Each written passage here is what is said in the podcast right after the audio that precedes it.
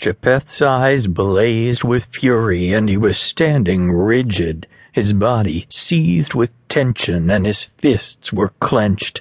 I felt genuinely frightened, and nerves swam through my body.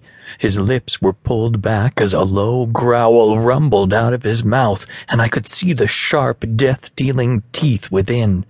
After he'd caught me with Buck by the edge of the cliff, we stormed back to camp. I'd been so scared.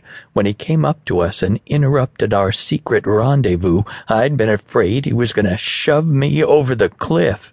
I may have been the special one, but Japheth had a violent temper and was rarely in control of his emotions.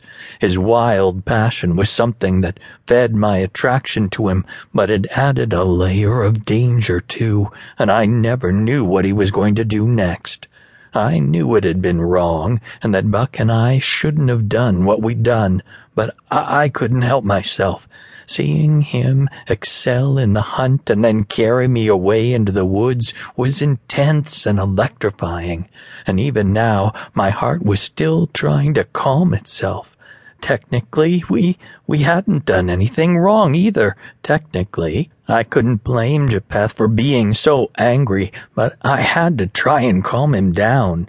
Coming back from the cliff had been awful. Japheth had grabbed my hand and dragged me away. I pleaded my innocence while Buck and Japheth argued. At one point, they turned on each other, and I thought another fight was going to ensue.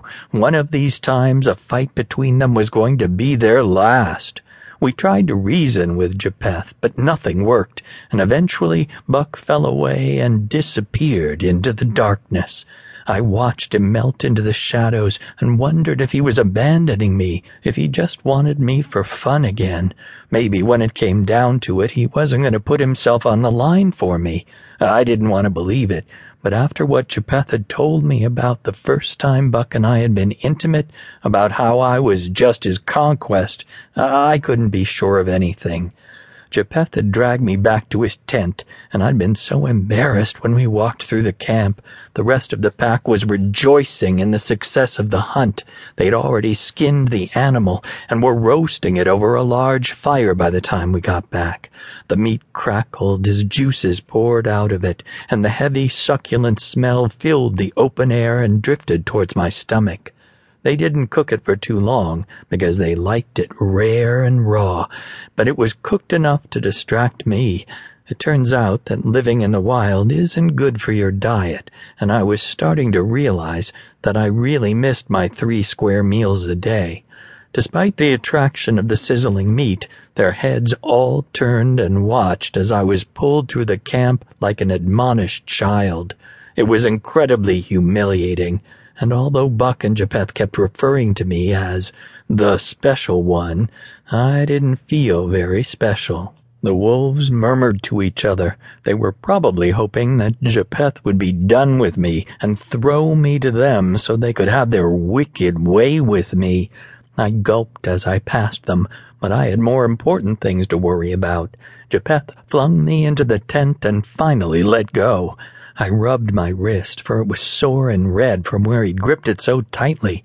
I gasped and wiped the sweat away from my brow as I caught my breath. The mat was still lying on the floor.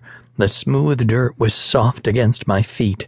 The sun blazed, and although the beams were shielded by the hut, a glow still came through. The tribal trinkets on the wall shone with the reflected light and if I hadn't been so preoccupied, I would have wondered about their historical significance. I imagined they must have been passed down through the pack and were probably couched in mythology and mysticism, much like my destiny supposedly was.